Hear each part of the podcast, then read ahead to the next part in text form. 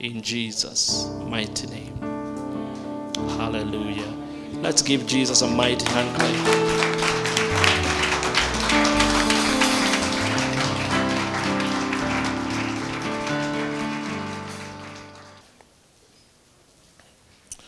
Amen. We praise the Lord, we praise the Lord, we praise the Lord. Good to see every one of you. We are thankful to God for the gift of life and for the opportunity to be together again. Um, to God be all the praise, to God be all the glory. Hallelujah. Amen. Amen. It's a good reminder, as Pastor has said, all the glory to God, all the glory to Jesus.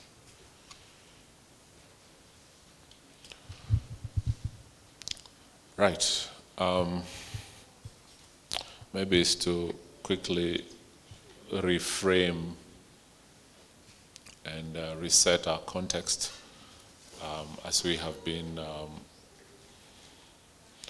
um, as we have been um, studying and um, sharing and fellowshipping. Um, so quickly, perhaps is to restate where we're from, so that um, we have the context, so we don't. Okay, so just one minute before I let you guys go. Um, so let's re re-establish our context, the, the beacons of our engagement, and then after we do that, we can, um,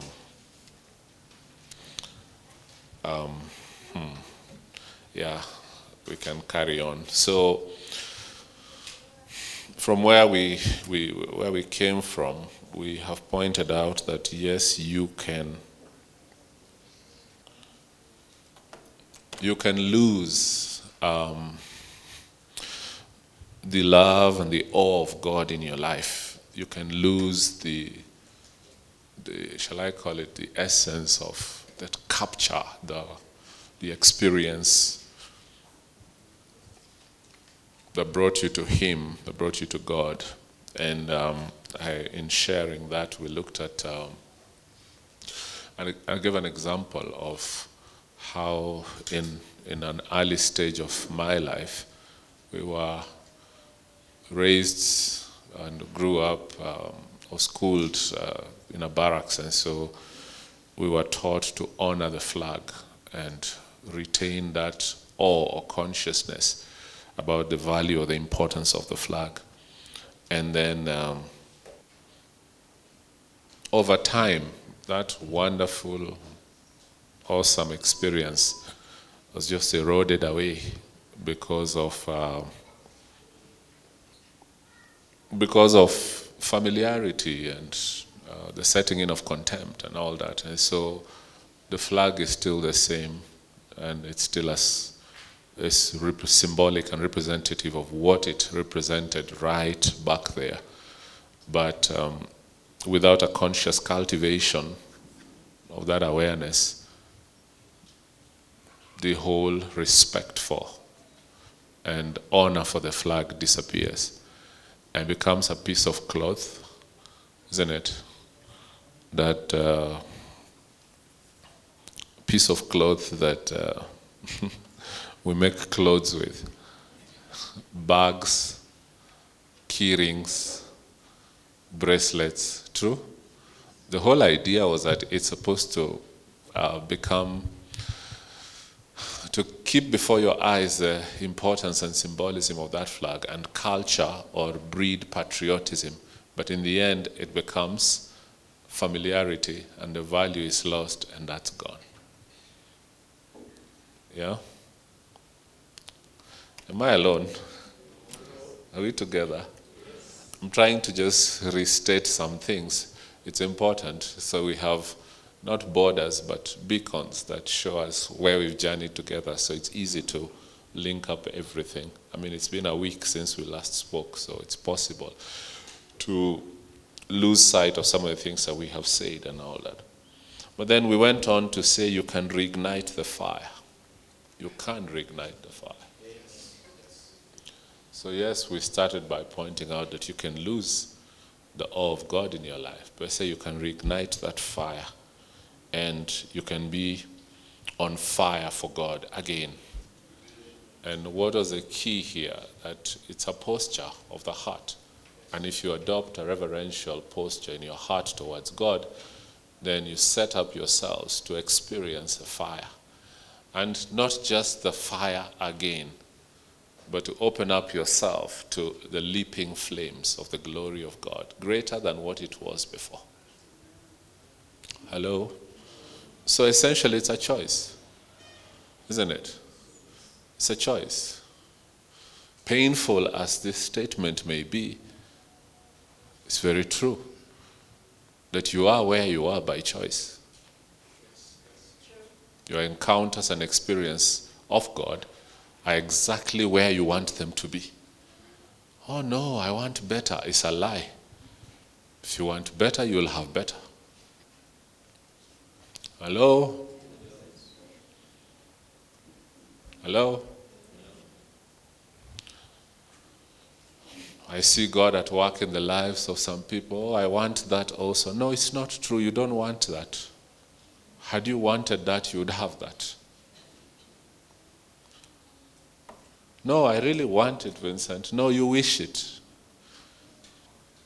You wish it. You don't want it yet. You wish it. We've seen somebody who sits in Nairobi and say, you know, I just wish I could climb Mount Kenya. It's true. You're exactly where you want to be in Nairobi, sitting in your house, watching videos or pictures of people who have climbed Mount Kenya. The day you want to hike Mount Kenya, you set yourself on a course towards Naro Moru. Then you will do it. You can reignite that flame and not only have the old flame, but be opened up to new leaping flames and brand new encounters with Him. And as He spoke to us last week here prophetically, that even experiences that have not been written of, you can. You can. In your relationship with Him, God is not the limiting factor, you are. You are the limiting factor. You're the one that chooses the height you want to go to. You're the one that sets the limit you want to get to. It's you.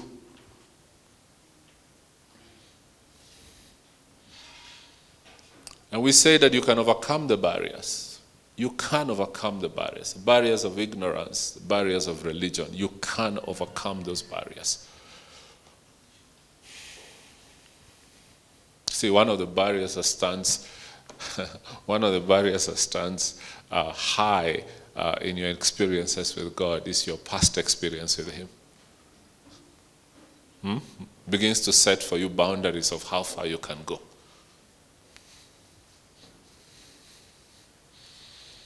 So, your last encounter with Him is that you prophesied. And if you're not careful, that becomes the limit. Hello? It is quiet here today. I hope it's not me.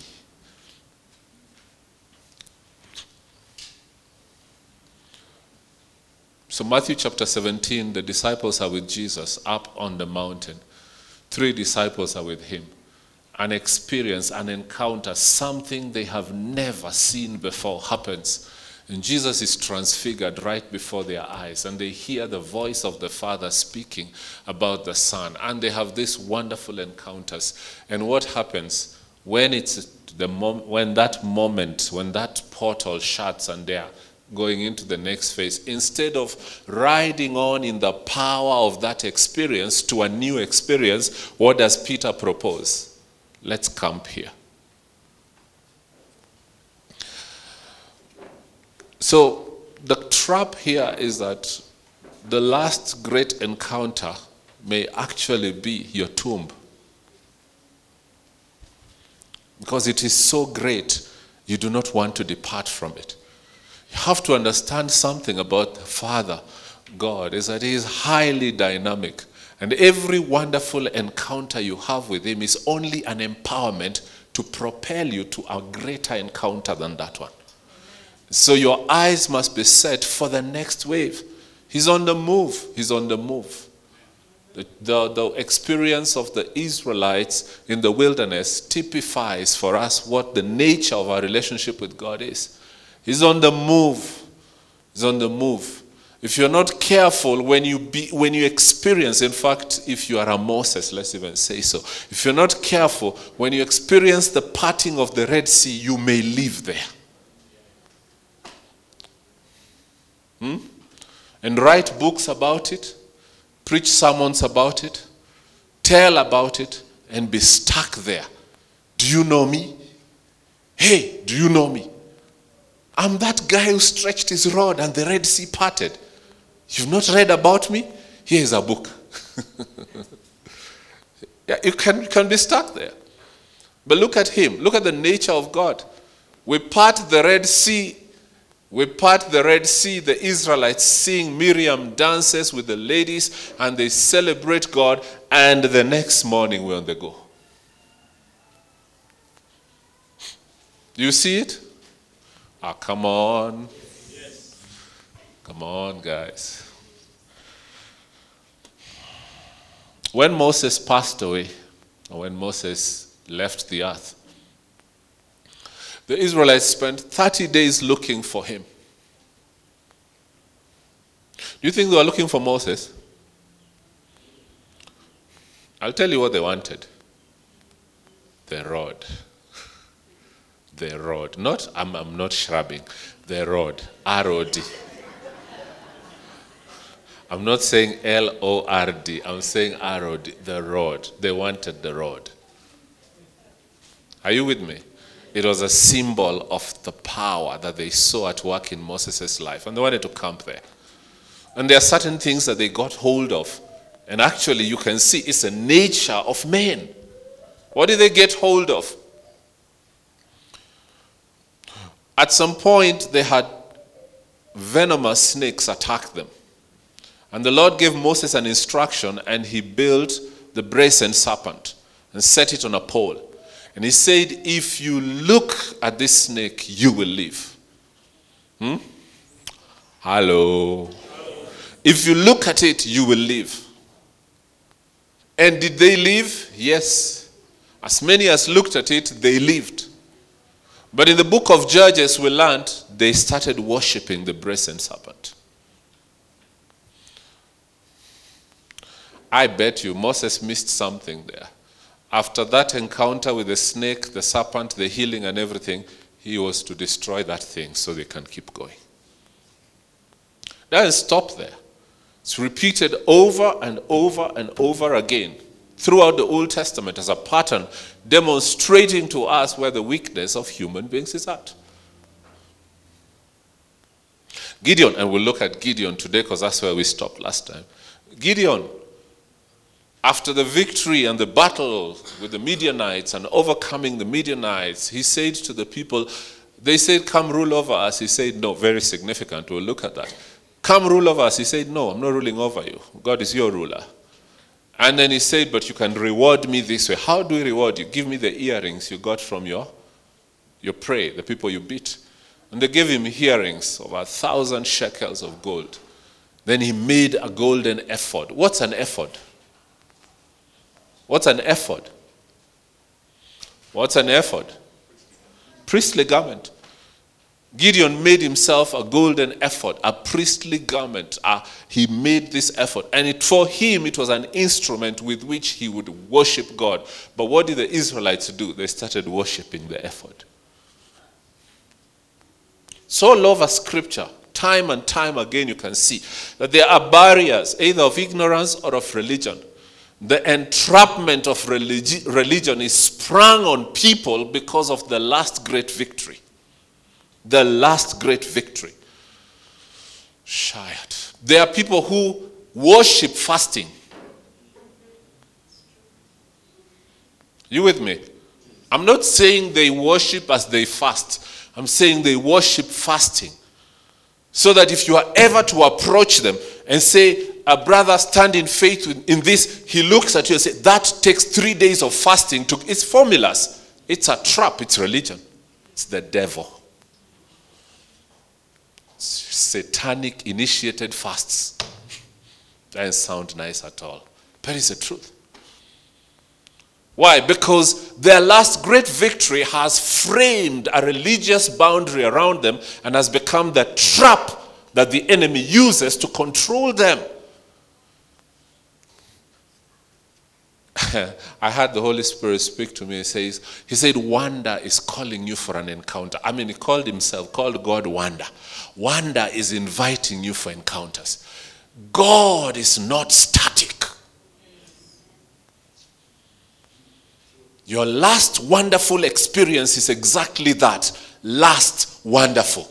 There is more. And He's inviting you to the more. Then we pointed out that you can leave a spiritual legacy. You can leave a spiritual legacy. You can leave a spiritual legacy. Remember, we took some time and tried to help and strengthen and charge parents? Okay? Hello? Unless your name is Abraham, that's different. But you're not Abraham. And it's not a wonderful testimony for your children to pray to the God of Abraham.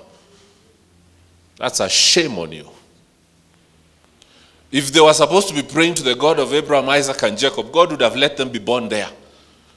They were born under your shelter in your household because you are the representation of God in their life, and they must see you interact with this God in a way that sets a pattern for them, but more importantly, leaves a legacy for them to help them advance the next level. God is super dynamic, and even from generation to generation, His intention, His intention is that His purposes are continuously unfolding and advancing, not re- recycling and repeating. Did, did Isaac did Isaac need to go and sacrifice Esau on the mountain to see the purposes of God that his father saw? Because the walk that his father had, the walk that Abraham had, there was a deposit out of that walk made into Isaac. And Isaac likewise to Jacob. And Jacob to the 12 patriarchs. And I said, You can, you can, you can, you can leave a spiritual legacy. You can. You can leave a spiritual legacy for your children, spiritual children, biological children, whatever children, professional children. You can leave a spiritual legacy for them. You can. And what must you do? It says, so long as you concentrate to always go beyond the gardeners, hear the voice of God beyond the messengers, beyond the prophets, beyond the apostles. Beyond, they are all wonderful, wonderful avenues through which God is speaking. And yes, we will hear them, we will receive correction, instruction, uh, teaching, we will be edified from them. But your quest, your quest, your heart's pursuit must be Him, and you will not rest till you find Him that's your posture, you will leave a legacy to the next generation.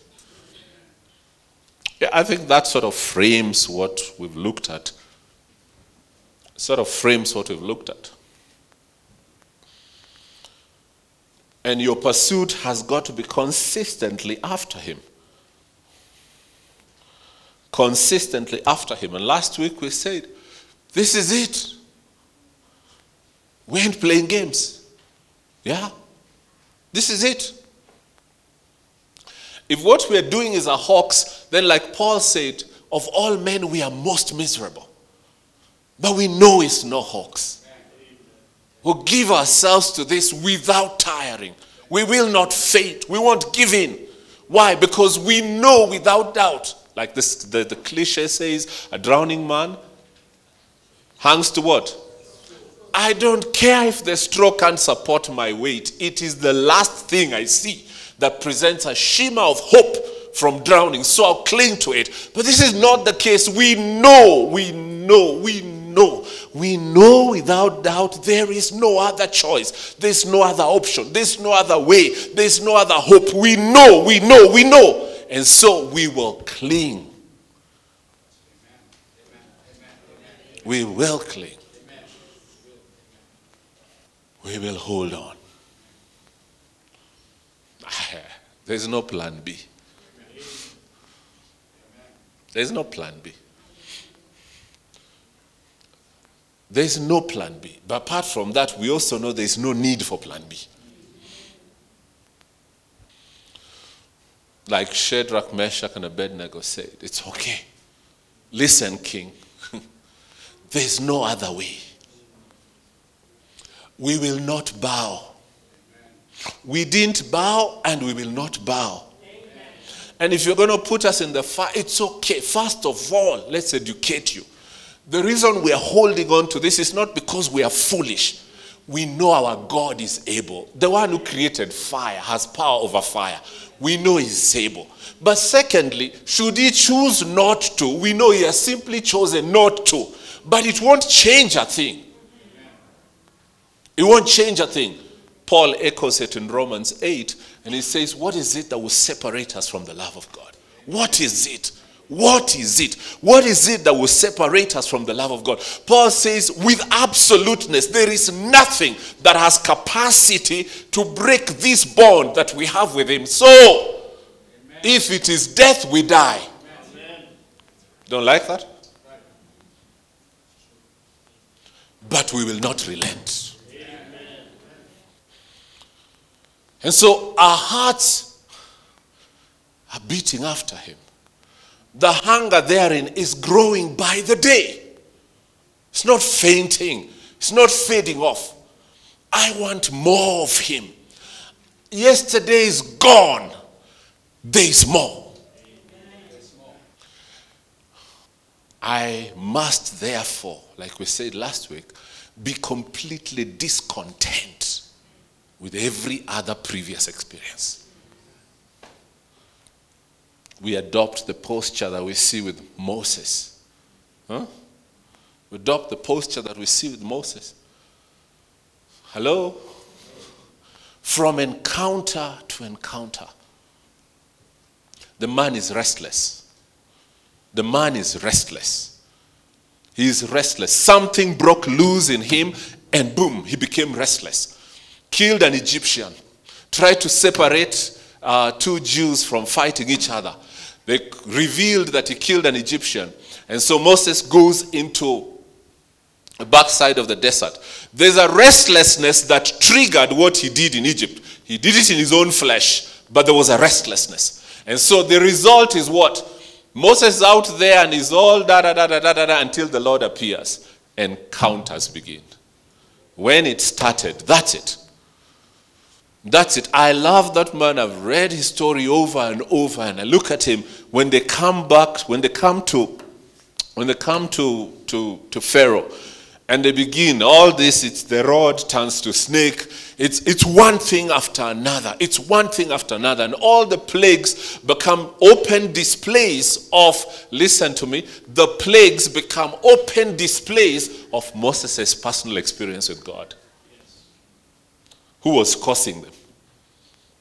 Okay, who was causing them? Ah, ah, talk to me. God was doing them, but who was God's partner?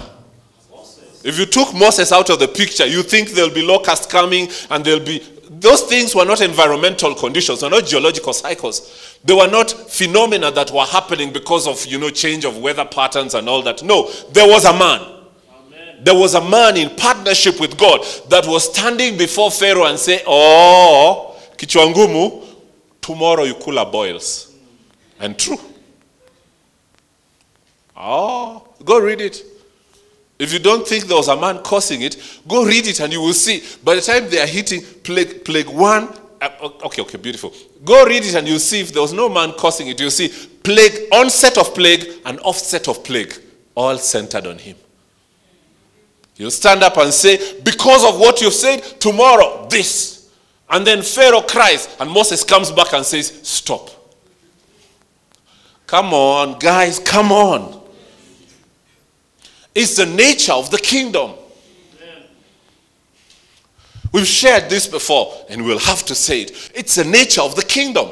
Listen, listen, listen, listen. If this is what we will do, we'll do it. Listen. Listen.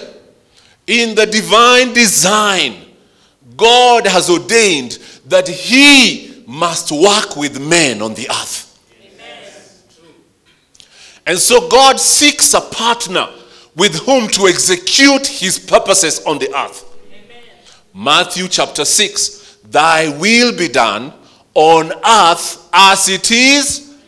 So who God sets the agenda in heaven and he finds a partner on the earth to execute the agenda to bring the harmony between heaven and earth. Are you with me? And likewise, with every prophetic declaration, every word that proceeds from God. That's why the Bible says, you see it over, over, over, over and over. Isaiah, God says, Who will I send? So you send your angels. No, no, no. This is not a, this is not the plane for angels. I want to do something on the earth. I need a man. Ezekiel, I sought for a man to stand in the gap. So there has to be a human agency with whom God partners to execute his plans and his mandate on the earth. And so, what's God found in Moses? Human agent, partner.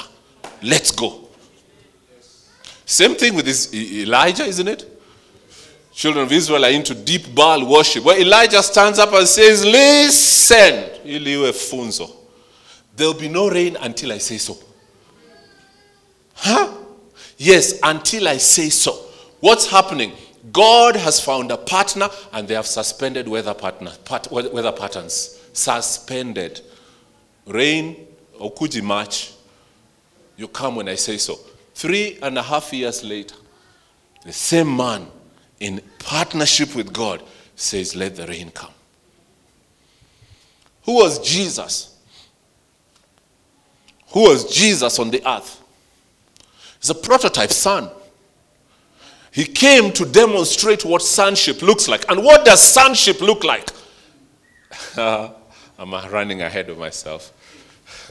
what does sonship look like? It's a life yielded to allow God to do what he wants to do on the earth.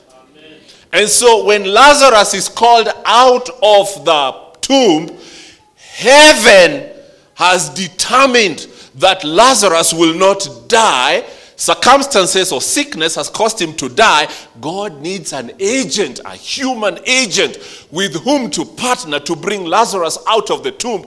Otherwise, Lazarus dies prematurely. And many things have died prematurely. Many people have died prematurely. Because the agency or the partners were still celebrating the last healing I mean, where does it come from? Jesus, they say, Lazarus is sick, come and heal him. He hears that and he abides three more days. What is he doing? He's in sync. He's in sync. Then he tells them, Don't worry, this sickness is not unto death. But he dies. Where is he hearing this sickness is not unto death? Where is he hearing that? Where is he picking that from? He's got a relationship with the Father, he's hearing from the Father. And so he's not moved by what's happening on the earth. He's in sync with what is going on in heaven. And so he's able to execute what heaven is doing and he gets heaven support. That's the partnership. Ah. That's what we're pushing for when we are saying, come on, guys, there is a greater encounter. We're not looking for goosebumps. We're not looking to be shaken and feel nice. Hmm? Hello? So we said last week, and we pick on it, you must be dissatisfied with trickles. You must be discontent about trickles. Hmm? How was it? Wow! God moved like hell. God moved. Okay, God moved. God moved, yes. Where? is the transformative nature of God that moves in your life. Where are those disruptive, disruptive, you know, disruptive partnership experiences with Him? Where are they? Hmm. let me submit to you. Let me submit to you that for a lot of people, the religious entrapment is that we are too caught up in the last nice experience.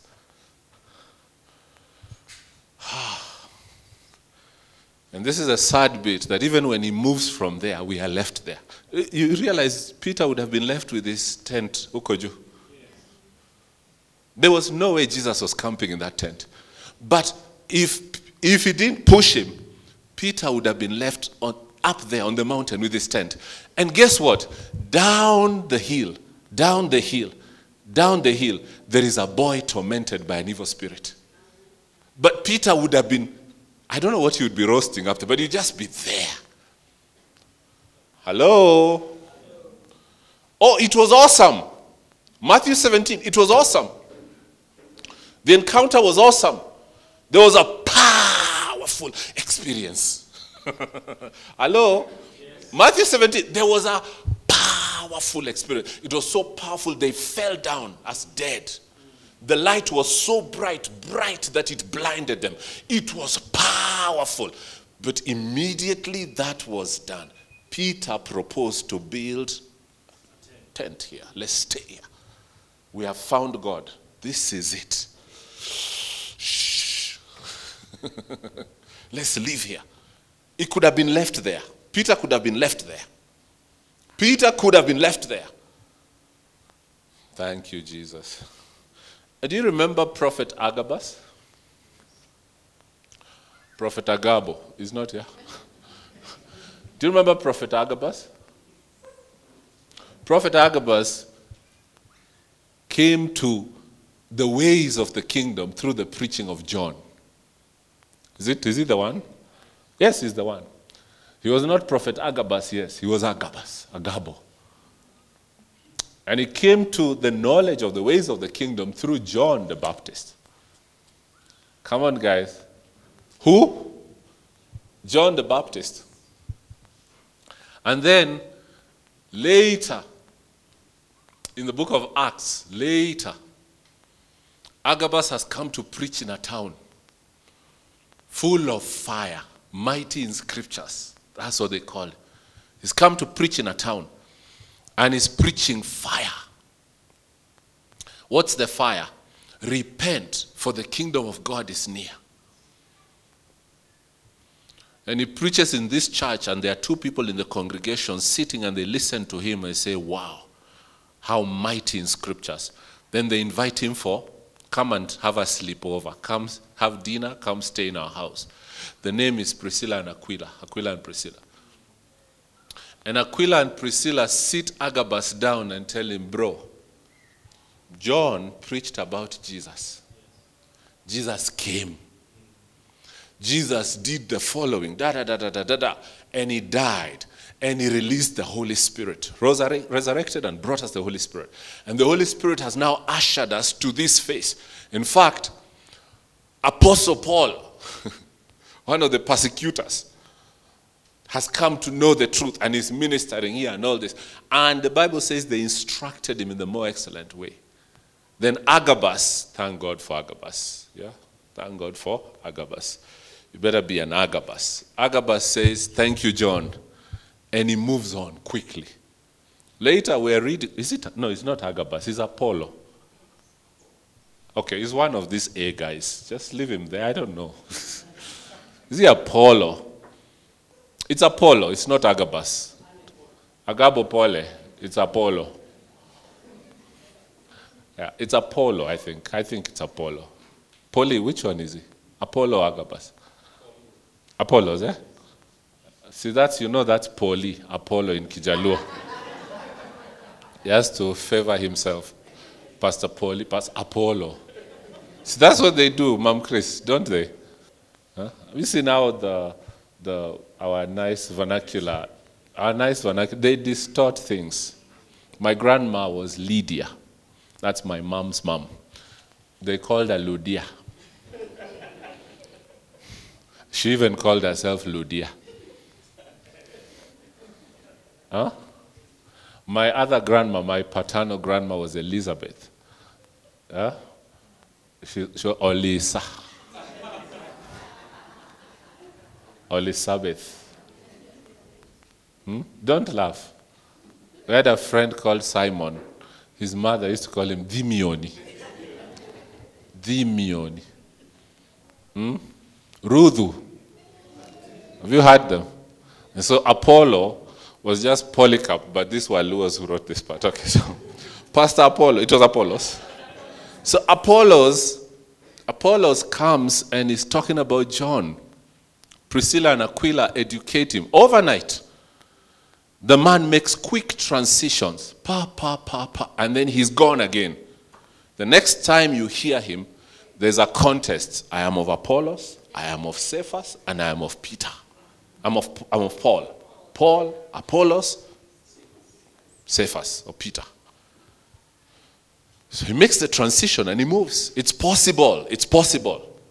It's possible. So, what do we say then? You can be on the cutting edge with God. You can have now encounters with Him. You can.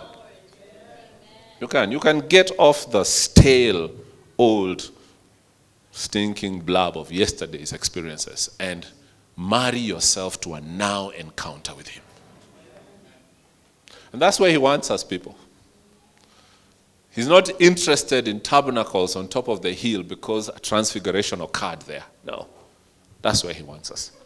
Mark chapter 6. In Mark chapter 6, they are at Peter mother in law's house. They have had a wonderful experience. What in the morning, Peter is thinking, let's have a crusade here. Jesus is gone. They look for him, and when they catch up with him, he's not going back. Let's go. Too many people have built camps and have become traps. I'm telling you, they are wonderful things, but they were as wonderful as when they happened. There has to be motion. So you've got to be restless and dissatisfied with, be dissatisfied with yesterday experiences and seek now encounters with Him. Stay current with Him. Let's, let's read some scriptures at least. Let's, we were here last week, and so we'll just take it up here. Judges chapter 6. Judges chapter 6 from verse 1. Hmm. I'm telling you, I'm aiming for Hebrews 11. That's really what we've been aiming for. But Judges chapter 6, verse 1. The children of Israel did evil in the sight of the Lord. Okay, so what we're going to do, let's have some, some uh, like 15 or so minutes of Bible study. Let's we'll go verse, verse, verse, and talk, verse, and talk. I don't know if I'll do 15, maybe 20. We'll see. The children of Israel did evil in the sight of the Lord, and the Lord delivered them into the hand of Midian seven years. Okay, so um, what happened? They did evil. The judgment was seven years. Okay? So that's still framing for you the context of Gideon's existence. So Gideon is the person Gideon is arising in a time when there has been a seven year captivity. Don't forget, it is through human agent or a partnership. Uh, who's the human agent? The partner with whom God works to end the captivity? Gideon. So he's terminating it at the seventh year, right? Or after the seven years. So the hand of Midian prevailed against Israel, and because of the Midianites, the children of Israel made them the dens which are in the mountains and caves and strongholds. So basically, the oppression was so hard, guys moved from cities that they had. Remember, this is the promised land. Hello? Hey, tumesema 15 or so minutes Bible study. Let's have some banter. Stay with me. Kaka, kaka, kaka. You know, back forth, back forth tunamaliza. Right?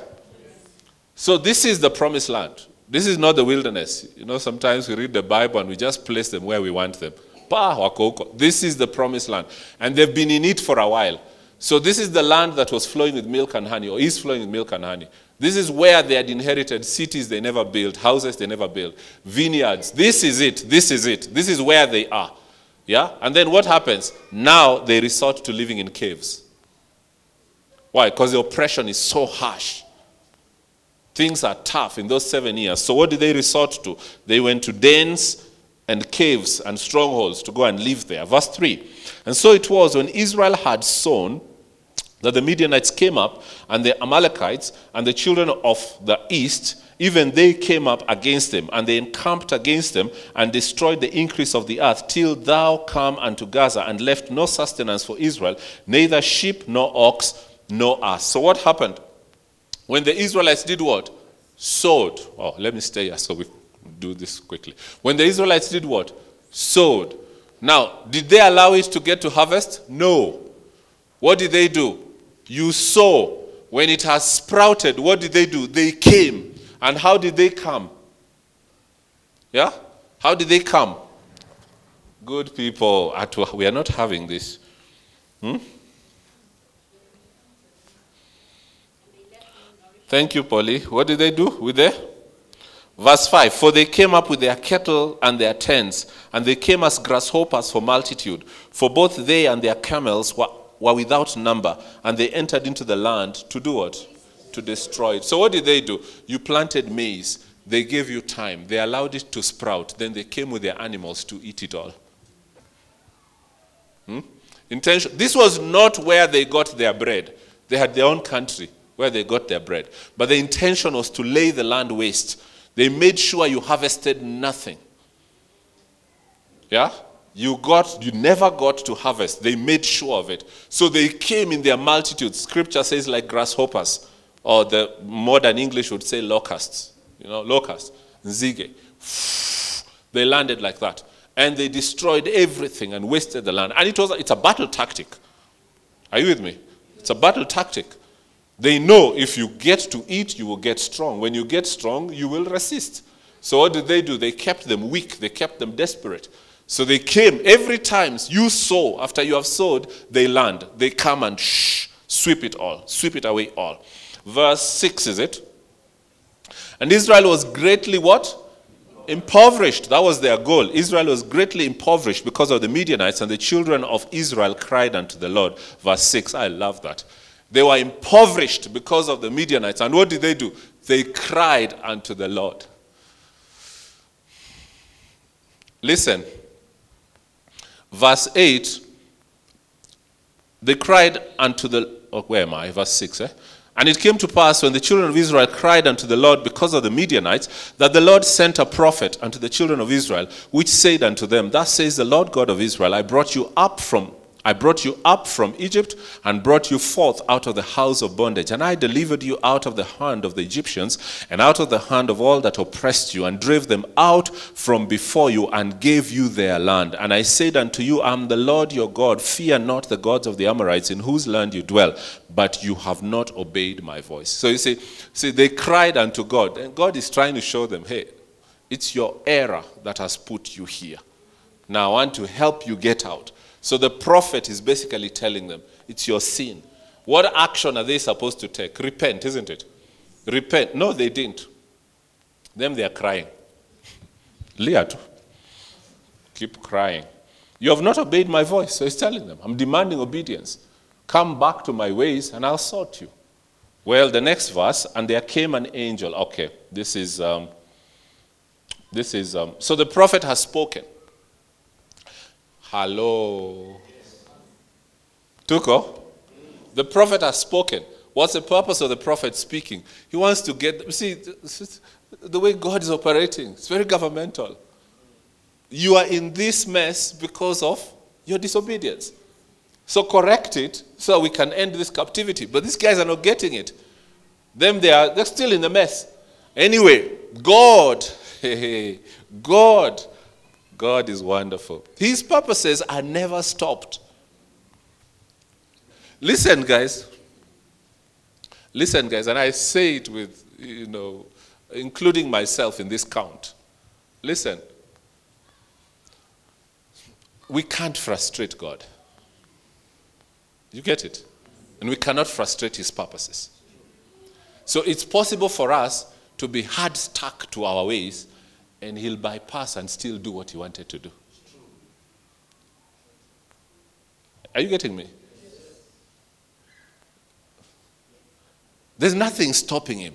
He will do what he wants to do. So look at the next verse. So that's their situation. Things are like that. But look at the next verse. And there came an angel of the Lord and sat under an oak which was in Ophrah that pertained unto Josh the Magenchite. And his son Gideon threshed wheat by the winepress to hide it from the Midianites. Okay, so here we go. So an angel comes to Gideon, the son of Joash. Hello? So this particular field belongs to Joash, the Abiezerite. Amagenchite is easier. He's there. And we'll remember him faster. And so Gideon was threshing wheat in the winepress. Now, it's a seven year captivity. It is so harsh. It was described earlier, isn't it? It is so harsh. These guys are determined that nobody will harvest. But here is a young man threshing wheat. When you're threshing wheat, it means you harvested. Not only did you harvest, you've dried it. Now you are ready to thresh it, to separate it. But he has, listen, listen, listen, listen, listen. It is so possible that after seven years of oppression, you settle in the oppression. You get it? It's possible. Go and ask those was 430, generation after generation of Israelites in Egypt. They wanted to stone Moses because they're missing garlic. Kitungu saumu. The leader of that rebellion was from the coast. Rehab. Rehab, tuambie vizuri. Kitungu saumu, we are stoning you. They wanted garlic. Garlic was better to them than freedom. Garlic than freedom. As in, I'd rather be in captivity eating garlic than free eating skuma. No, wait, not skuma, eating manna. Eh?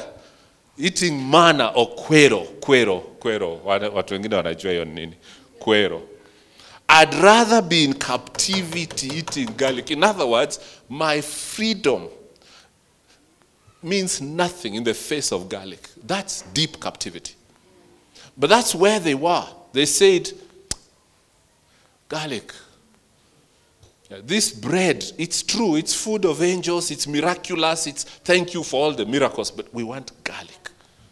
Garlic. The captivity has become the norm. So it's hard to break out and move on. Well, here are the Israelites. After seven years, it is possible for you to give up. Listen, every season you plant, these guys show up like locusts and they show up with their animals and they eat all your crop and leave you with nothing. Every season you plant, they show up. Every season you plant, look, you may try year one, but by the time you're hitting year two, year three, you start giving up, giving. Eventually, you just stop sowing, and that's what they want because they want the land impoverished, and it was impoverished. But here's a young man threshing wheat, defiant. Don't care what the captivity looks like. I'm gonna sow. I mean, I don't know what tactic he used, but he sowed. And he harvested. Let's read on.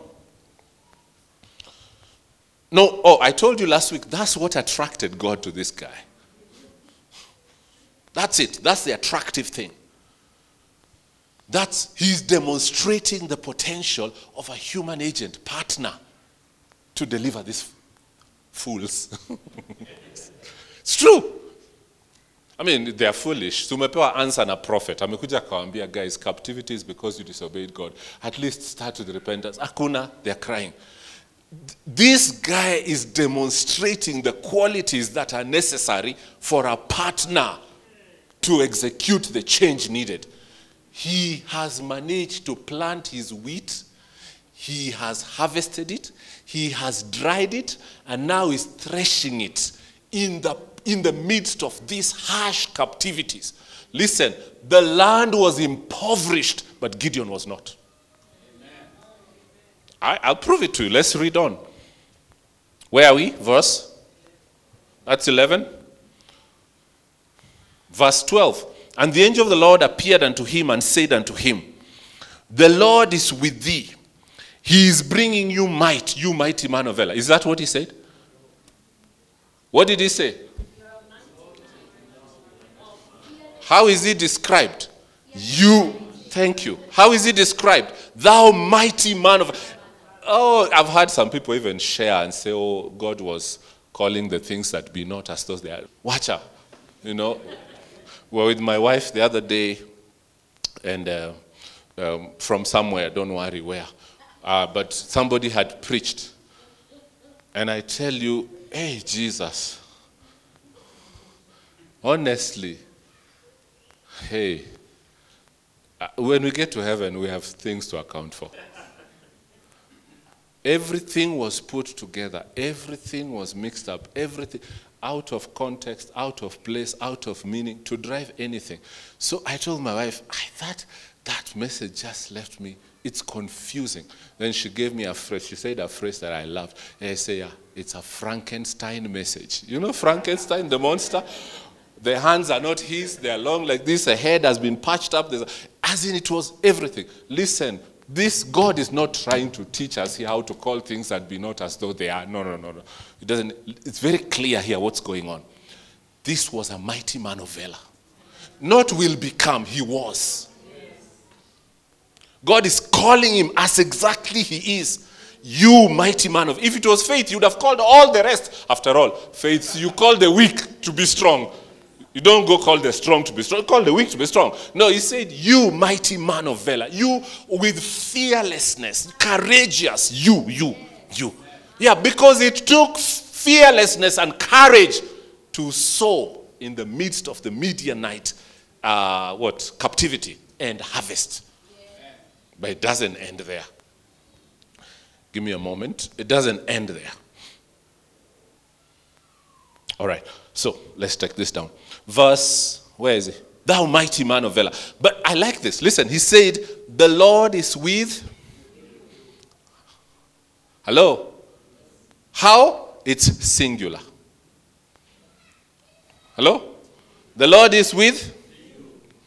It's with you. He certainly is not with Israel, but he's with you. The Lord is with you. Okay, okay, okay. Ah, yeah, yeah, yeah. Ah, yeah. Let's let's do this. Who's speaking? Who's speaking? The angel is speaking to who? And he tells him who is with him. Thank you. Very good distinction there. Let's uh, verse 13. Let's read. And Gideon said unto him, Oh my Lord. First of all, it's important as we read verse 13. You have to know Gideon does not know this is an angel. See? He doesn't know, and you will see it in the latter verses. He doesn't know. So Gideon does not know this is an angel. It's important for the context because otherwise you will read this as complaining. It's not complaining.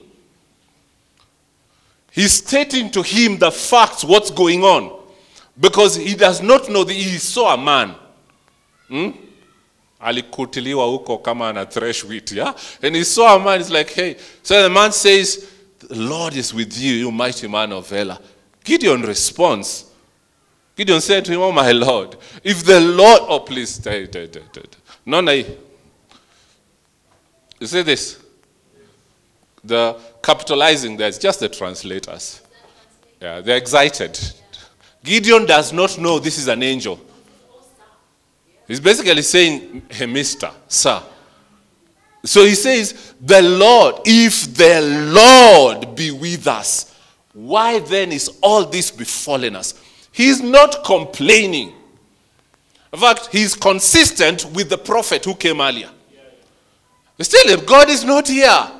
I like Gideon. I told you we were aiming for Hebrews 11. One day we'll reach there. I like Gideon. That's why this guy appears in Hebrews 11. Eh? Your hall of faith. That's why he appears there. It's I like Gideon should have been a modern day preacher. To stand in certain churches and certain places and tell them, God is not here. He's not here. When they're doing, oh, wonderful. He says a lie. He's not here. He's not here. Gideon tells him, The Lord is, is not with us. Why then has all this befallen us? If God was with us, this cannot be our case. And he states, And where be all his miracles which our fathers told us, saying, Did not the Lord bring us out from Egypt? In other words, there are certain things that characterize the presence of God. Gideon is clear, clear sighted, clear. This is how we got out of Egypt. He was with us. This is how we saw the miracles. He was with us. The fact that we're looking around is not here. okay, anyway, let's finish reading. Where be all his miracles which our fathers told us, saying, Did not the Lord bring us up from Egypt? But now he says clearly, The Lord has forsaken us and delivered us into the hands of the Midianites. Correct assessment of their situation. Very accurate. The Lord has forsaken us. You see, that sobriety is necessary to even begin finding your way home. Ay, ya, ya, ya, ya. You know, I feel like we're starting, but we'll stop shortly. Hello? It's a sober assessment. It's about time we got that Gideon spirit. It's a sober assessment. Pause, look at your life, ask yourself, where is he? The hills skipped like rams. At what? The presence of God. The Red Sea parted. Why? The Psalms, that's in the Psalms, clearly stating the things you saw, the encounters you had, were because he was with you. If he's not with you, you cannot have the encounters that are characteristic of him. So Gideon says, Sir, you lost it. God is not with us. God has forsaken us. Why? He knows why. But God has forsaken us. That's why we are in captivity under the rule of the Midianites. But this dude is defiant. I'm going to harvest. Doesn't stop there. Let's read on. And there's a beautiful thing happening here, and I want you to catch it. Um, which verse was that? It was 13, now we read 14, eh? Okay, thanks, Brian. Keep us there. 14. He says, And the Lord, eh, eh, eh, eh, eh. And the Lord looked upon him. Eh, eh, eh, eh, eh, eh. and the Lord looked upon him and said, Go in this thy might. You see, it was not faith. Dude, you got it. Go in this thy might, thou shalt save Israel from the hand of the Midianites. Have not I sent thee? Now I want to ask you something. Pa, pa, pa, pa, pa, pa, pa. Who's this? It's not the angel. Very clear when the angel speaks, even though Gideon doesn't know it's the angel. Who's talking? Okay, okay, let's read on. You see, it gets more clear. Verse 15. And he said unto him, O my Lord, wherewith shall I save Israel? Behold, my family is poor in Manasseh, and I am the least in my father's house. Carry on, so we finish. And the Lord said unto him, Surely I'll be with you, and thou shalt smite the Midianites as one man. Read on. And he said unto him, If now I have found grace in thy sight, then show me a sign that thou talkest with me. Read on. Depart not hence, I pray thee. Okay, so now he's speaking to someone he can see. Isn't it?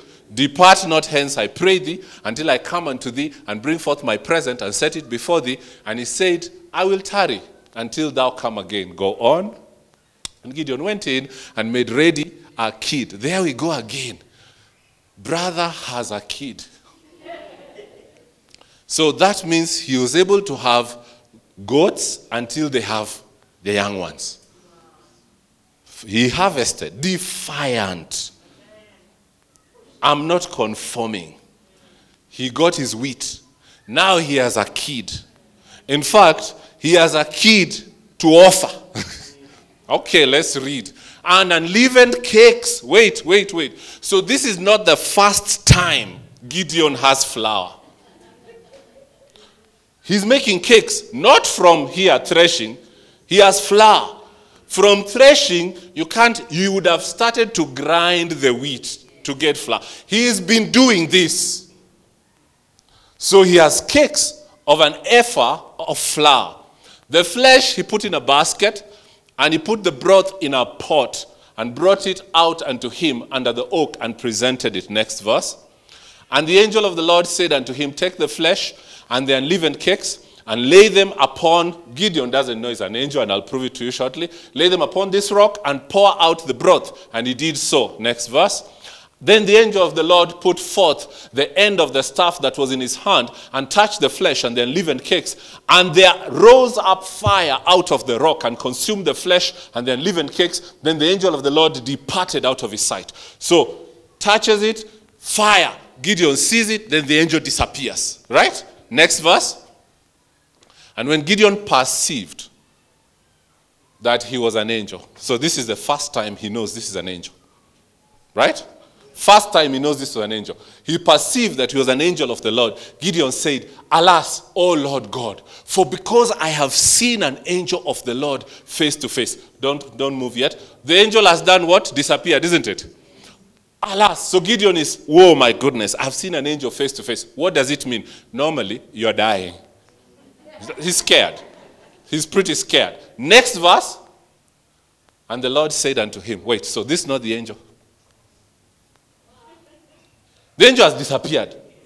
The Lord said unto him, Peace be unto thee, fear not, thou shalt not die. So this boy is conversant with the voice of God.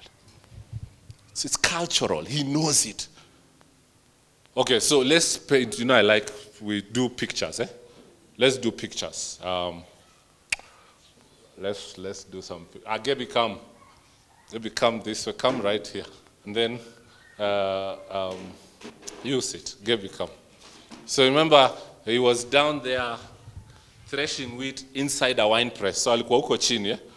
Then the angel, I'm the angel. The angel appears. Now, the verses we've read, see them, picture them. The angel appeared. He doesn't know he's an angel. The angel tells him, The Lord is with you, you mighty man of valor. Gideon tells him, Sir, God is not with us. If God was with us, look, look at us, look at our situation. God has forsaken us and he has handed us over to the Midianites. Then the angel takes him on. See, go, go in your might and deliver the. Okay, what's going on here? He doesn't know he's an angel. So I'm telling you, the verse you read where it say, Have I not sent thee? It's not this man talking. And how do I know it's not this man talking? Because when we come to this verse, the angel stretches, so Gideon brings all the nice stuff. Angel touches it with his rod, and the angel disappears. So angel has disappeared. There's no angel here. And then, and the Lord said to him, Peace. Gideon doesn't go like, Who else is here? Who's talking?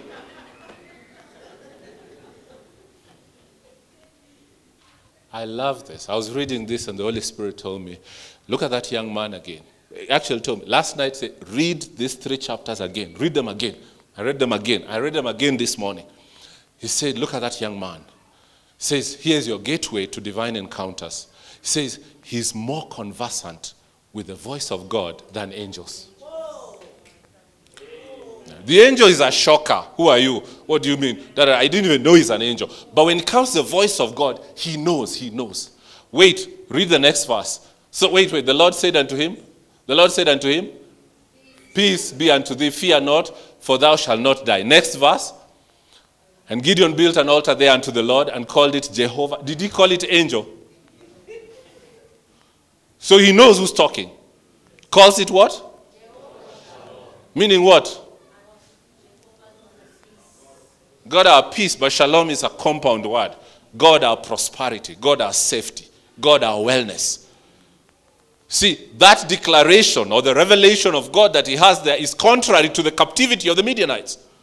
And he says there, and to this day it is yet in Ophrah of the Abiezrites. Continue. And it came to pass the same night. What's happening the same night? Come on, guys, we're finishing. What happened the same night? Who's talking? He's conversant with this voice. This is, this is his secret to harvesting during the captivity. This is his secret to having the kids. Kid. Okay, one more thing you see about Gideon. This is a secret to having the kid, the baby goat, in the midst of the captivity. Eh? Right. So the Lord said unto him, Take thy father's young bullock. So the father has a young bullock. Uh-huh. And even the second bullock was seven years old, and throw down the altar of Baal that thy father hath, and cut down the grove or the, the wooden uh, statue that is by it. Go on. And build an altar unto the Lord thy God upon the top of this rock in the ordered place. And take the second bullock and offer sacrifice with the wood of the grove which thou shalt cut down. We're about to stop reading. Next verse. Uh, then Gideon took ten men of his I tell you. So the minimum relationship he can have with servants is that he pays salary. That's minimum. Within the context of this, this practice, he was feeding and housing in the Midianite captivity. In the seven years of captivity, he has 10 servants. No, he took 10, he has more. Took 10 men of his servants. They probably have families. Those are his, watu wake. Ah. Thanks, Gideon. Gaby. Listen, he's defiant, but he's not defiant with just lips. His life is demonstrating God is with him. Hello? His life is demonstrating God is with him. He has servants, he has kids, so he has goats, he's harvesting. He has harvested before, he has cake. If there is servants, he's feeding them, he's housing them, he's sheltering them. But where's the gateway? Where's the secret? I've already shown you. This guy doesn't know angels, but he knows the voice of the Lord. He's not even shocked by that voice. When the angel disappears and God speaks, Gideon doesn't go like, Who's there? There's no who's there. He knows who's there. And who's there needs no introduction. You can see the consistent conversation that follows. By the way, it followed all through the next two, three chapters. Hello. Hello. The angel disappeared. The voice continued. Gideon is not surprised. They can have that conversation.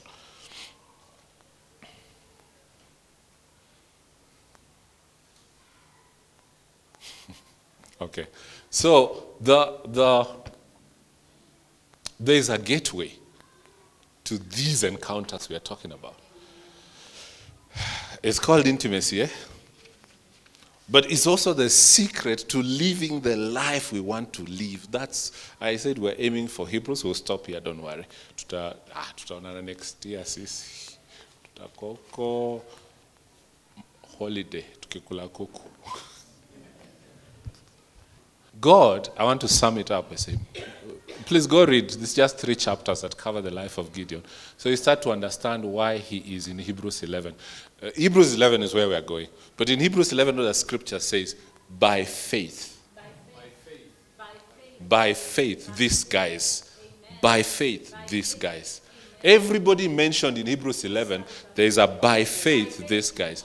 But you see, the, the basis for his faith? There is an intimate relationship with God that gives him. You see, otherwise you go into I, Pastor, I have to read that scripture. You know, you read it last week, and I told you. Okay, let's, let's, let's close it with this scripture, and then we will see. Um, Corinthians, ile scripture yetu pasi ilikuwa Second Corinthians ama first? Second Corinthians 5.15. And then we'll, we'll, we'll, we'll wrap it up there for today. Bye. So everybody mentioned in Hebrews 11, there's a by faith pre, uh, prefix eh, before their name. By faith, Abraham. By faith, by faith, Noah. By faith. Then Gideon is also mentioned as by faith, Gideon. By faith, Gideon. And so this is our life. That's where we're going. That's what we're aiming for. That's really what we're aiming for. Huko tumetoka, tunatoka so that we can come to this place where we can say by faith, Mungai. By faith. And it's not by faith a historical fact. It's by faith a now encounter, a consistent now encounter. The scripture says it this way the just shall live by faith. Not shall have an encounter by faith and then expire and go to the. No, they live, they live. They live, they thrive, they thrive, they exist, they progress, they advance, they blossom by faith. So that's why Gideon is appearing there. Okay? So true, God had forsaken Israel, but God was with this man. The angel confirmed it. God has forsaken Israel, but God was with this man. Are you with me? And Gideon responded, say, hey, don't give us those religious uh, declarations. God has left us. He's not with us. if God was with us, we know the evidence of God with us. But he knew God was with him. He knew this God. He so knew him that God sends an angel. Gideon has no idea who this is. But as they have this conversation, his spirit is resonating with what's going on, that he tells that angel, Don't leave. Don't leave. If truly God has sent you and the things you're saying, because they're connecting, don't leave. I've got to do something. Then he sets this kid and all this, and the angel is revealed, it's made manifest. This is really a spiritual being. The angel disappears. God continues to have a conversation with this man, and he's not shocked. In fact, hey, you know, again, niliwambia, the problem with the church is a, a nice encounter, we build tabernacle. Huh?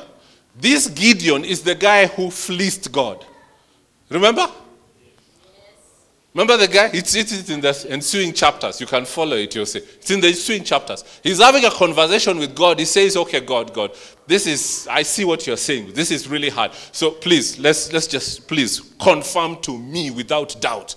Encounters, confirm to me. He says, I'm going to put this wool here.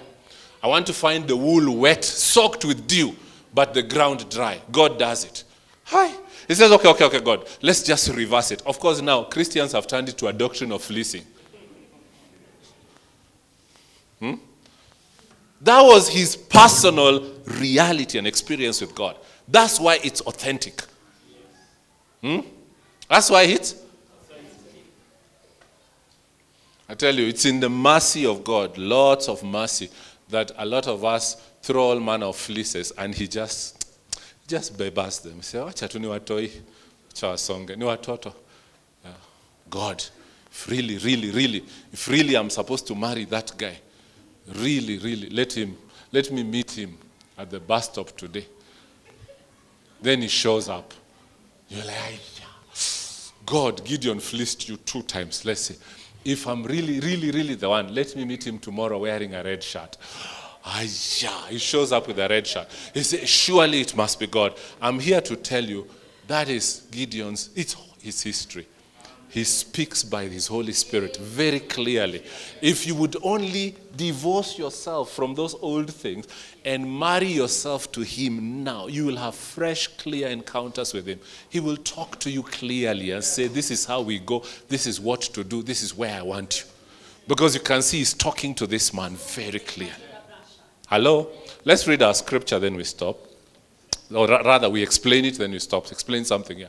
And he died for all that, and he died for all, that they which live should not henceforth live unto themselves, but unto him which died for them and rose again. Mom Chris, you remember it? And he died for those who live, that they might no more live for themselves, but for him who for their sake died and lives again.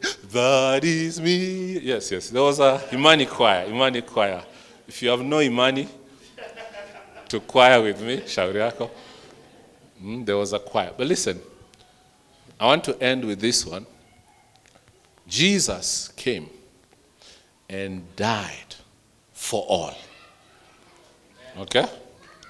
However, scripture states that they which live, that's those who receive this life giving power from Him, eh, should not henceforth live unto themselves, but unto him which died for them and rose again. So, listen, the invitation is not to copy Jesus. That's the mistake we make. Hmm? Umeona zile anyway, wacha nisiwa criticize walifanya party yao. Huh? Eh? WWJD. What would Jesus do? You have not been called to copy Jesus. Otherwise, you are a copycat.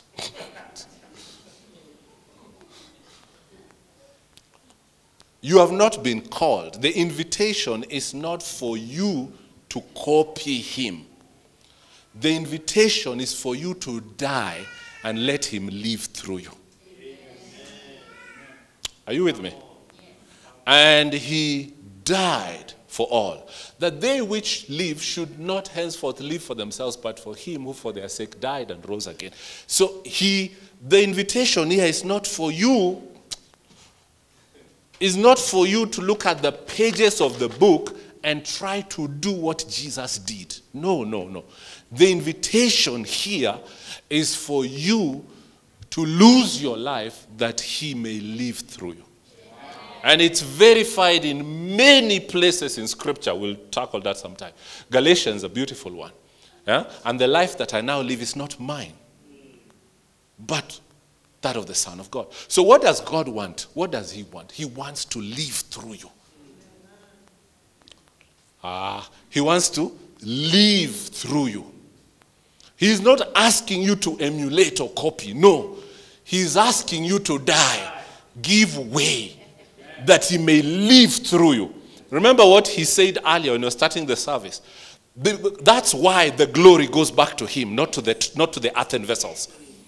He needs you out of the way so that He lives through you. And that is what the life of faith is like. Hello? So, what many people are trying to do is to copy Him. You have a long copying process to, to, to, to, undertake. Hard, laborious, exhausting. That's why sometimes you forget to copy and you copy something else. Then you remember, you say, Oh, you mean him Christo. Then you want to come back. Since it's a long, wrong order. And it's been advanced by wrong doctrines. He didn't die so that those who live can copy him. He died so that he can live through you. And so, what happens to your life? It ceases. So, he that wants to save his life shall lose it, and he that loses his life for my sake shall receive hundredfold more. So, what is he doing? To live through you. So, what is what is this life of faith then about? It's about you dying to let him live. Say, maze yokukufa jo. Oh, yes, yes, yes, yes. But that's essentially what it is. Hello? Okay, so we won't go there, but I can mention. So, to kick off Gideon in that process, what does he tell him? Go and pull down the altar of Baal. It was a death sentence. It was a death sentence. And Gideon knew it. In fact, he was so afraid he went at night. But he did it. He pulled down that altar. He, after that, his name was changed. They call him Jerubbaal. They call him Jerubbaal because by morning, the guys were baying for his blood. It's time to kill him. Who pulled down the altar? Then his father said, Listen, listen, listen. If Baal is God, let Baal fight him. But if you guys protect Baal, then you're greater than Baal. Get out of the way. Let Baal fight for himself. And he called him Jerubbaal.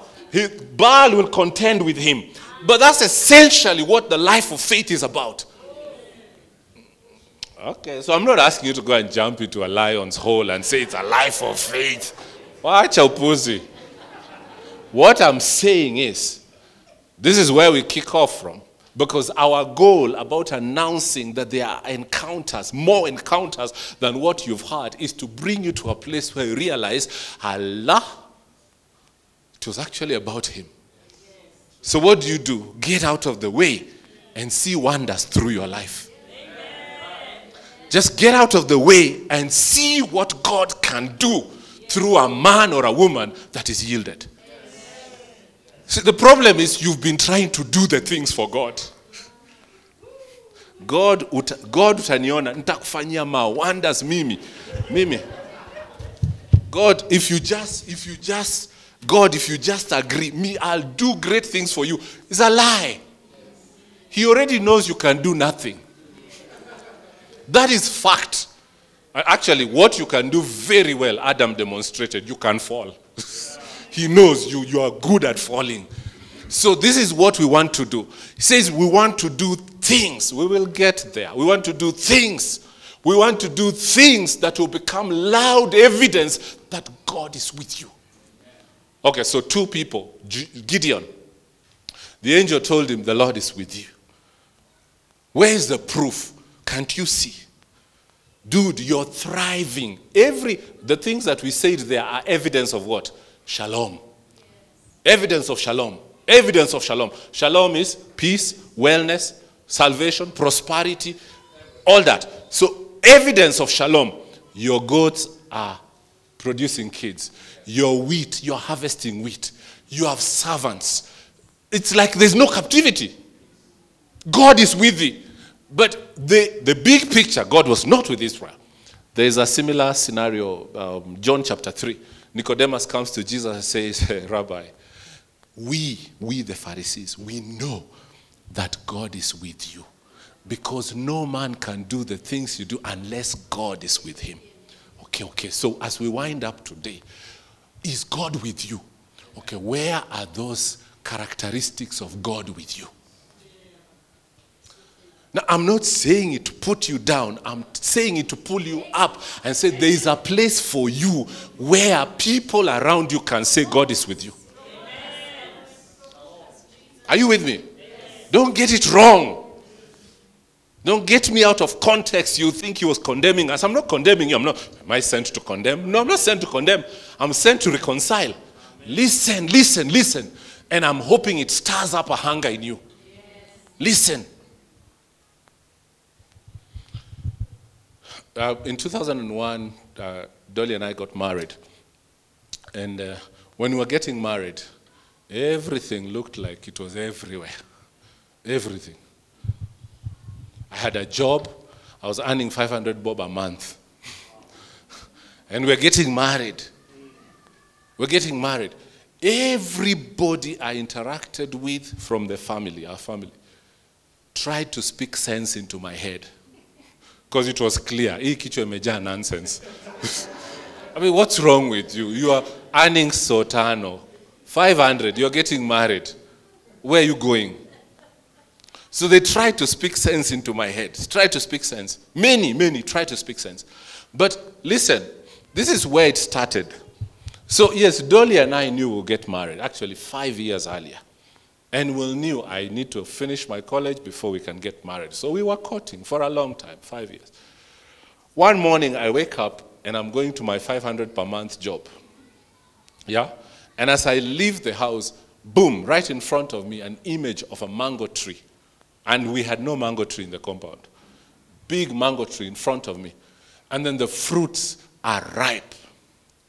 And I hear his voice saying, It's time to harvest the fruits. And while I'm contemplating on that, shortly, it's like the seasons just move very fast. Suddenly, first of all, okay, first, saw the mango tree, they were green. Then shortly, they are ripe. Then while I hear that voice, it's time to pick it. Shortly, they move to overripe and they start falling and worms come out from the fallen fruits. He says, time to now. And okay, so then the image disappears and I start walking and I'm thinking, what is that? And the Lord speaks from within and he says, it's time to get married. So listen, I knew I have 500. I, najua maths. Are you getting? I knew I had 500. I know maths. I know maths. I did mathematics. I passed my mathematics papers. But I knew what he said. Right? And I knew I had him. And I knew his voice. So I started a journey consistent with his voice. And as I moved, God started doing what he was doing. Now, here's a statement my father made because the family was in uproar. Family, if you're watching this, Poleni, nimewanika. but they were in uproar with all this, my seeming insanity. But then, my dad had retired and he had no money. Interestingly, health challenges, what, what. The Lord actually told us. Um, he said, um, I will hold back your family's hand from supporting you. Yeah, he told us says, I will hold back their hand from supporting you. Why? Because I want to make myself known. My brothers, my sisters, in fact, now when they finally give in the towel and say, okay, fine, we have a wedding, we have a wedding. I have a brother who said, okay, I'll bring you 25,000, uh, 20,000, what the, all these monies they promised. They couldn't bring it. They couldn't. They're not bad people. I love them. Couldn't bring it. In fact, the one who said by sijui Thursday, what I'm sending you this money, by Tuesday, the wife is in critical condition in hospital, surgery, what, what, all the money is gone. One of my uncles told me, okay, fine, I'll, I'll bring you 40,000. Before he can bring it, he's, I'm not pleased, I'm not the one causing chaos. but before he could bring it, his father needs a heart surgery. And the money is got nothing. Actually, the total collection from my family that came into my hand towards the wedding was 2,500 shillings. Then, when our wedding was done, my dad attended, came from up country, people attended the wedding. It was a glorious wedding. We had more than 400 people in attendance.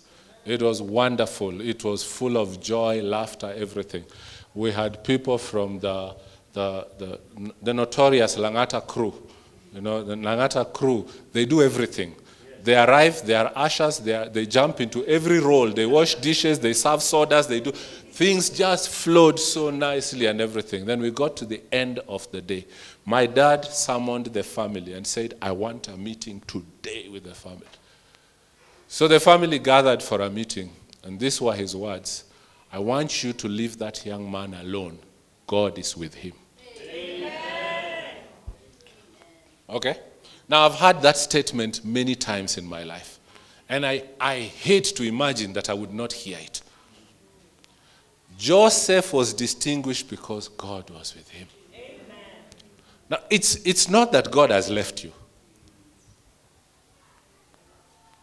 A lot of the times, it is us who choose to stay in a tabernacle. Hapa ni kumoto. Uliona vile heaven ilifunguka? Hapa. Kwanza ile lightning ilichoma hapa. Mi najenga hapa. Then he's moving on, but you're there.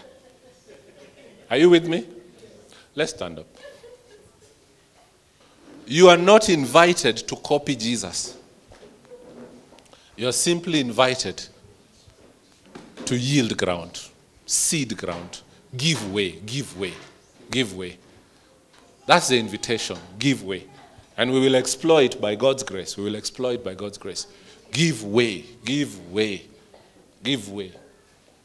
Let your hunger that's in your heart, let your heart beat after Him, not things, manifestations, and all that.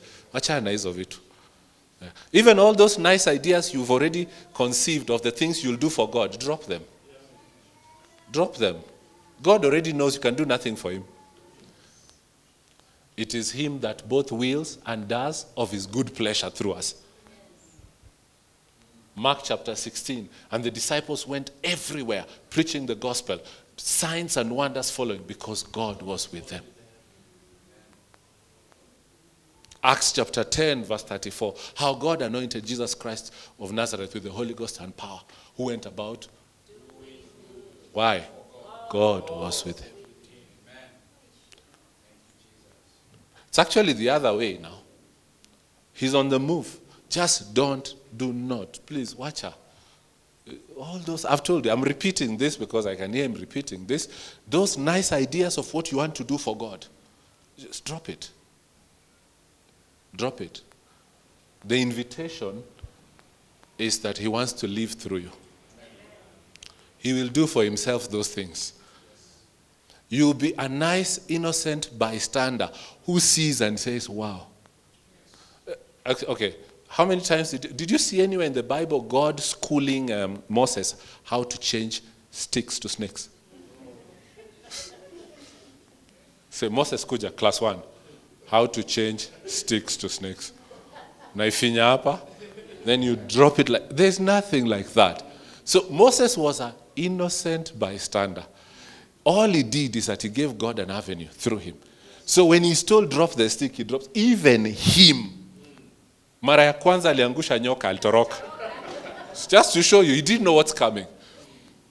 And that's a good place to be with him in a fashion that you have no idea what's coming. But you always know I'll have the front row seat to see it. Why? Because it's happening through me. I want to close by saying God wants to change the world, but there has to be a human partner. Hebrews 11 is about changing the world. We're coming there. God will help us. God wants to change things, disruptive, but He needs agents. He needs agents. He needs agents. But the agents are not those who go to do it for God, rather, those who let Him through you to do what He wants to do. And that is the encounter we are aiming for. You know, we today we was to just to reshape it. Encounter, Percy, encounter is not you doing wonderful things because what that will do to you is it cause your head to swell. If there's ever a safe place, ah, if there's ever if there's ever a safe place to be, is where you know without a doubt that was not you.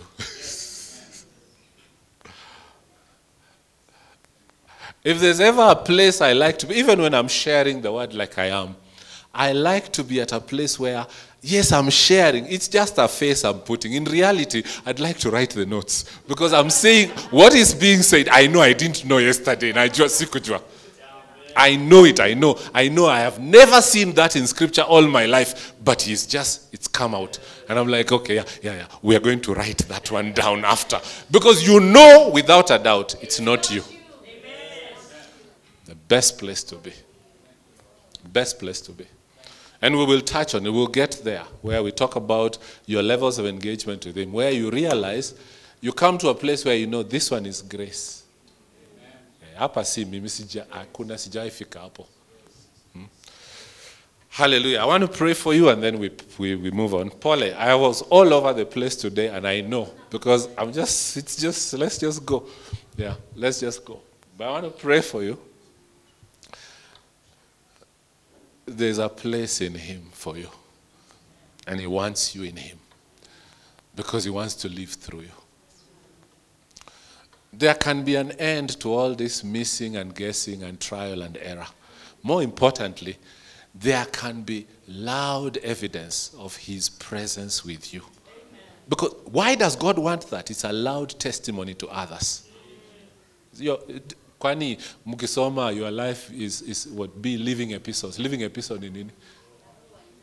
Inasomeka si ndio? Okay. Inasomeka. Anyway always inasomeka always. Inaweza kusema vitu vingi but it's always inasomeka. Always. Always inasomeka. I love you guys and I'm praying in my heart that we would be that ragtag army, that group of people that they will say, these ones have turned the world upside down. Mm. And it's, listen, it's not magic, it's so possible. That the journey we've been taking is so possible. So possible. Today, we throw down all these nice ideas we've had of what we want to do for God. We put them down. Okay? Mungu, mimi ukinipeleka America, sitaingia kwa hizi three jobs. Nita preach gospel. Throw it down. Just, just drop that. The invitation is for you to die, that He may live through you. Then once He starts to live through you, you become that spectator. I tell you, if God wants you in the US, uh, you don't need visa. If he wants to use visa, aeroplane, what he can use, but he can also just get you there to do what you need to do. Now, a lot of the times we read stories of people where such manifestations happened and we are impressed. It's, that's not the deal. Through you, he also wants to do things that people will read about. He wants to. He just needs you to yield, give ground. Amen? So let's, all these nice ideas, drop it. Just drop it. Just drop it. Just drop it because what it's doing is that it's making you take the driver's seat. Just drop it. Just drop it. You do not have the capacity to plan the life that God wants you to live. You don't. You can't even think about it. It's not within the brackets of your brain. You can't picture that. You, you don't. We stopped reading, but if we continued reading, you will see Gideon told God, I am the last born. in my father's house. And my father's house is the smallest house in the tribe of Manasseh. And Manasseh is the smallest tribe in Israel. See? Hi, Asha. It is. Yeah? I am not qualified. In other words, even with all those kids he was having and wheat he was harvesting, Gideon could not conceptualize. He could not con- ah Holy Spirit, Yahweh. Oh, he could not concept. There's something we have to say. He could not conceptualize him doing that. Okay, so we, do you promise me three chapters? You'll go and read Judges chapter six, seven, eight, please, guys. Will you read that? Yeah, so we want to read one verse from there. One verse. Yeah, no wonder tumekwama hapo. Let's read one verse and then you see one verse. Uh, please get us to. It's still chapter six. No, so, sorry, that's chapter 7. Get us chapter 7, verse. Um, uh, Judges. Are you? Are you good? Or should I go to my my Bible? Judges chapter 7 hizi vitu saa zingine zina hang. Naona hii iwezi hang. Ona. It's not hanging. It's flip, it's fast. Ile imehang. Judges chapter 7.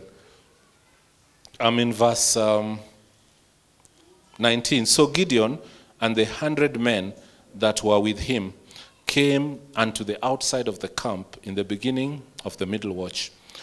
And they had but newly set the watch. That means the Midianites had just changed guard. eh? And they blew the trumpets and break the pitcher. You remember the strategy? They had a pitcher with a lamp inside, then they had trumpets. Eh? They blew the trumpets and break the pitchers that were in their hands. And the three companies blew the trumpets and break the pitchers and held on their left hand what? Torch lamps or their lamps. Eh? Hello, on their left hands what?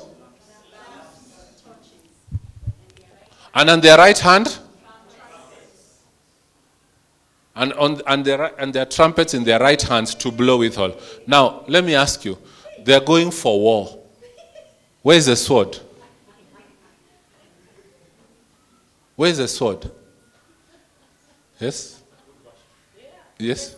leaving no chance to use swords. That's exactly how God set them up. Can you see? On the left hand, on the right hand, they're going for war. They're about to fight an army that the Bible describes were as many as the locust, sand on the seashore, the Midianite camp. They're going for war. But if you go before that, 32,000 men had volunteered to go for this battle. Then God told him, There are too many. If I give you victory with this many, they will beat their chests. I'm telling you what he's telling us. Amen. We will, they will beat. We will beat our chest. We'll beat our chest. So what does he do? He tells Gideon, anyone who's afraid, go home. You would think, these guys volunteered as an army. You would think, you would think honestly, that when you say, those who are fearful, go home, that 100 people will go home. No. 22,000 people from your 32,000 army. Hmm? Graham Cooke says they can't believe their luck. What did he say? Those who are afraid go home. The army is stripped to 10,000 people. 10,000. Gideon is thinking maybe. God says there are still too many. They will beat their chest. So he takes them and then he says, Water. I'll, I'll show you who you take, who you keep. And God, out of 10,000 people, 9,700 go home. Then he's left with 300 against an army described as the sand in the seashores. Multitude, locusts. Then God thinks that's not enough. I want you to carry two things to battle lamp and trumpet. Where is the sword? Now, this is the amazing bit. That once, when they blew those trumpets, God caused these guys to kill each other. 120,000 people killed each other. 15,000 people took off. They chased them. Not with sword, with trumpet and lamp. Why is he doing that? So you have nothing to beat your chest about. And that's where we are going. Li- living by faith gives you no room for chest thumping. No room. You know, even you, you know, I am the spectator in this game. I am the spectator. That's what, that's what, that's, that's why Gideon is in the Hall of Faith. That's what it was about. If you went and asked Gideon, by the way, we'll read it again next time. We'll read it. When you when they got to the end of that battle, they have destroyed the Midianites. In fact, they so destroyed them. The Bible says the Midianites never rose again after that. Never. That kingdom was vanquished. The Israelites told Gideon, "Come and be our king." He said, "I can't. I will not." He refused. Because he knows, he knows. I was the spectator. Come and be our king. Eh, where? He refused. And he told them, The Lord is your king. He was not being spiritual, he was being real. He knew, he knew. He knew. You, if you open your mouth, you open your mouth and you say, um, um, to that situation you're having, there'll be an answer. Tomorrow there'll be an answer. When you st- step out of that situation, you're pinching yourself, why did I commit to tomorrow? I don't even know. Then tomorrow the answer comes. Even you, you know, I knew nothing about what I said. I- but that's where He wants us. When we live on that edge, we are ready for encounters.